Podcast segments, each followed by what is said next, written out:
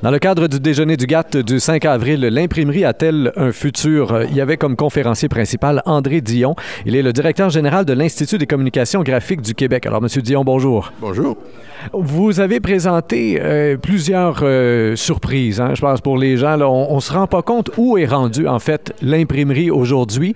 Entre autres, simplement de se dire que le plancher sur lequel on marche actuellement, il a été imprimé. C'est un des exemples que vous avez, vous avez donné. Puis tout de suite, on a vu les gens regarder par terre, vous dire, ben non, c'est du bois, ça, c'est du bois, ça. Effectivement, l'imprimerie est partout. Euh, de plus en plus, de nos jours, si on regarde évidemment les produits d'emballage, les meubles, les, couvre-planchers, ainsi de suite, tout ça est des produits, sont des produits imprimés. Mais ça va plus loin aussi parce que l'industrie est après de développer des technologies qui vont encore être euh, plus avancées au niveau de la communication. C'est une des choses sur lesquelles vous avez beaucoup euh, insisté. Vous avez parlé de mariage de plateforme, du fait que l'imprimerie allait euh, finalement euh, convoler en juste noces avec l'électronique, avec tout ce qui est technologie de l'information, des communications. Et on voit aujourd'hui maintenant que certaines revues, finalement, présentent à même la revue du vidéo et que cette vidéo-là, elle est imprimée comme telle.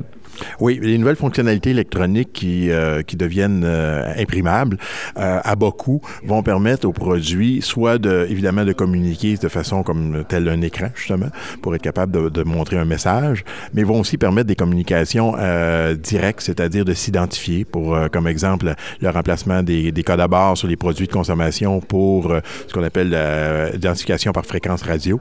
Donc, chaque produit va avoir l'opportunité de s'identifier de lui-même. Donc, plus besoin de lire le produit à la caisse. On n'a qu'à sortir. Euh, la possibilité de connaître même ce qu'il y a dans notre garde-manger à partir de notre téléphone cellulaire directement à l'épicerie. C'est toutes des possibilités euh, où on, est après vraiment créer ce qu'on appelle l'Internet des choses, c'est-à-dire que les produits, les choses vont se parler entre elles et enfin nous communiquer l'information. Est-ce que ça fait peur? Est-ce qu'à un certain moment, l'homme perd le contrôle de tout ça quand on commence à dire que les choses se parlent entre elles et puis que nous, on se balade dans tout ça et puis bon, euh, à partir de notre téléphone intelligent, euh, tout se transforme. Ici, à Sherbrooke, on a eu un grand mouvement de protestation contre l'implantation euh, des, des lecteurs pour Hydro-Sherbrooke à radiofréquence. Ce sont de petites ondes, ce sont presque rien, mais là, ce que vous nous présentez, c'est quand même, quand les choses commencent à se parler entre elles, c'est des fréquences partout. on serait alors entouré de choses intelligentes et éventuellement peut-être même plus intelligentes que nous. Là. Oui, mais il faut faire attention. Ce sont des, premièrement, ce sont des fréquences radio très faibles euh, qui sont faites pour euh, ce qu'on appelle euh, à champ très rapproché. Donc, il faut presque se toucher, si on peut dire, euh, à l'intérieur de ça. C'est pour ça que ce sont des, des, fréquences qui sont très passives. Donc, on est loin quand même de la communication qu'un style un cellulaire ou des choses comme ça. Euh, vous parliez des codes euh, QR aussi euh, comme étant pas un succès finalement. On en voit un peu partout sur les affiches, sur les posters, sur les bouteilles de vin, sur quoi que ce soit, mais ça c'est pas quelque chose qui va durer longtemps selon vous, selon ce que vous avez présenté aujourd'hui. Non, parce que la, faiblesse du code QR, c'est que évidemment c'est très bien en théorie en disant bon on peut se faire rediriger directement sur le site web de l'entreprise, mais ça demande trop d'efforts, on peut dire, du consommateur dans le sens qu'il faut mettre son, son cellulaire sur la fonction Euh, il faut euh, le, scanner, donc le, le, fameux code, pour réussir à se connecter. Alors que les nouveaux produits de ce qu'on appelle le NFC, le Near Field Communication, vont permettre tout simplement, euh, en touchant ou en s'y approchant très très près du produit, d'avoir exactement la même information sans faire rien sur le téléphone. Ça va réagir tout seul et ça va apparaître tout simplement à l'écran. Et donc, ces nouveaux codes là, NFC dont vous parlez, c'est encore de l'imprimé? Ça, c'est encore euh, quelque chose qui est bon pour l'avenir de l'imprimerie? C'est encore de l'imprimé, mais contrairement au QR code qui, prend de l'encre conventionnelle, ce sont des encres spéciales euh, parce qu'elles vont évidemment communiquer donc à l'intérieur, elles vont envoyer des ondes pour être capables de communiquer l'information. Elles vont être préprogrammées au moment de l'impression et elles vont envoyer donc euh, ces informations-là directement par onde radio. ce qui est très différent alors que les codes QR actuels sont des codes imprimés avec des encres conventionnelles et ce n'est tout simplement qu'un patron euh, dans lequel on va programmer à l'intérieur de l'information.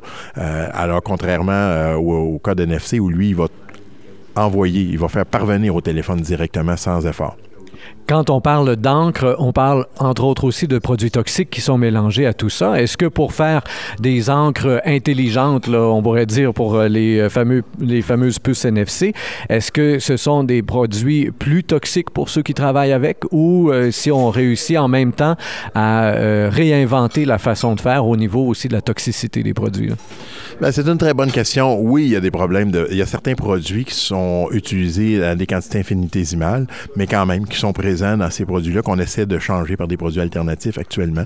Il y a beaucoup de travail qui se fait. C'est une des raisons aussi pour laquelle, à l'intérieur de notre euh, projet Impression 2020, on a la piste euh, avec la NCC, la nanocellulose cristalline, euh, qu'on regarde pour utiliser dans différents niveaux vecteurs, parce que cette partie-là, elle, évidemment, la NCC qui provient de la fibre des arbres, est absolument non toxique. Elle est absolument naturelle, donc c'est un des grands avantages en utilisant la NCC. Vous en avez parlé, vous l'avez introduit. Impression 2020, euh, c'est un regroupement qui se donne des objectifs très précis au niveau de l'innovation. Euh, et euh, il y a même des entreprises ici là, de la région qui sont impliquées là-dedans. Il y a des avantages certains à en faire partie pour développer finalement tout ce qui s'en vient dans le monde de l'imprimerie. Oui, c'est un, club fermé, si on peut dire, dans le sens que les entreprises ont investi à l'intérieur de consortiums de recherche et avec différents projets, chaque entreprise peut avoir non seulement des projets conjoints, mais va pouvoir avoir des projets privés à l'intérieur euh, du consortium sur les mêmes thématiques. Euh, c'est un, une, façon pour nous de supporter particulièrement les PME à aller vers l'innovation. Euh, beaucoup d'entreprises sont membres, n'ont jamais fait de recherche auparavant. on pouvait faire une certaine innovation, mais pas de recherche. Donc, on est après les supporter pour les amener vers une démarche de recherche, à comprendre l'évolution des marchés et surtout à se préparer pour le futur. Vous avez parlé d'un marché de 300 milliards de dollars pour tout ce qui est le papier intelligent et papier actif, un peu ce dont on vient de parler avec, entre autres, les codes NFC, mais les revues qui parlent, et etc., etc. D'où vient ce chiffre de 300 milliards? Est-ce que c'est l'industrie elle-même qui le propose et, qui se dit, ben, qui, gonfle un peu les chiffres en se disant, ben, d'ici 2027, c'est quand même assez loin, 2027. Comment est-ce qu'on en est arrivé à cette proposition qu'il y a un marché là, qui nous attend et qui est tout à fait alléchant? On l'entend, 300 milliards, 300 milliards de dollars. C'est, euh, bon, le, chiffre de 300 milliards a été avancé par ce qu'on appelle euh, l'EOA, qui est l'Organic Electronic Association, qui est un organisme européen euh, basé en Allemagne. c'est basé sur des tendances qu'on voit ces marchés-là, de croissance sur ces marchés-là. si on prend comme exemple les puces, ce qu'on appelle par identification par fréquence radio, qui vont remplacer à moyen terme les codes à bord, bien évidemment, on est capable, lorsqu'on va descendre à peu près en bas d'une scène euh, ces produits-là vont apparaître sur l'ensemble des produits de consommation. Donc, c'est à partir de là qu'on est capable, évidemment, de voir que ces marchés-là vont exploser. Et c'est pour ça qu'actuellement, il y a une course à travers tous les pays industrialisés, particulièrement en Europe, et qui commence maintenant, euh, qui est présente aux États-Unis et qui s'en vient au Canada euh, pour aller chercher ces marchés-là. Et c'est la raison pour laquelle aussi le Conseil national de la recherche du Canada a établi son initiative forte sur les imprimés électroniques pour justement aider les entreprises canadiennes à concurrencer euh, les entreprises étrangères dans ces nouveaux marchés-là. Donc, on s'enligne pour imprimer des batteries, imprimer des puces, imprimer des écrans. Est-ce qu'il y a encore de la place là-dedans pour imprimer un journal? On va sûrement continuer encore à imprimer un journal, mais le journal va être aussi très différent, il va être plus intelligent, il va potentiellement avoir un écran de télévision à l'intérieur pour être capable, ou il va être capable même d'intégrer à terme euh, des, résultats sportifs de dernière minute ou des choses comme ça qui vont pouvoir être ajoutées même une fois que le journal va avoir été imprimé. C'est, ça, ça va être des nouvelles versions et qui vont être compatibles avec l'Internet. Et quel est l'intérêt à partir de ce moment-là d'avoir un journal euh, si on peut avoir, par exemple, un iPad qui ferait tout aussi bien l'affaire avec les dernières données, les, derniers renseignements, les dernières mises à jour finalement sur les résultats sportifs ou autres?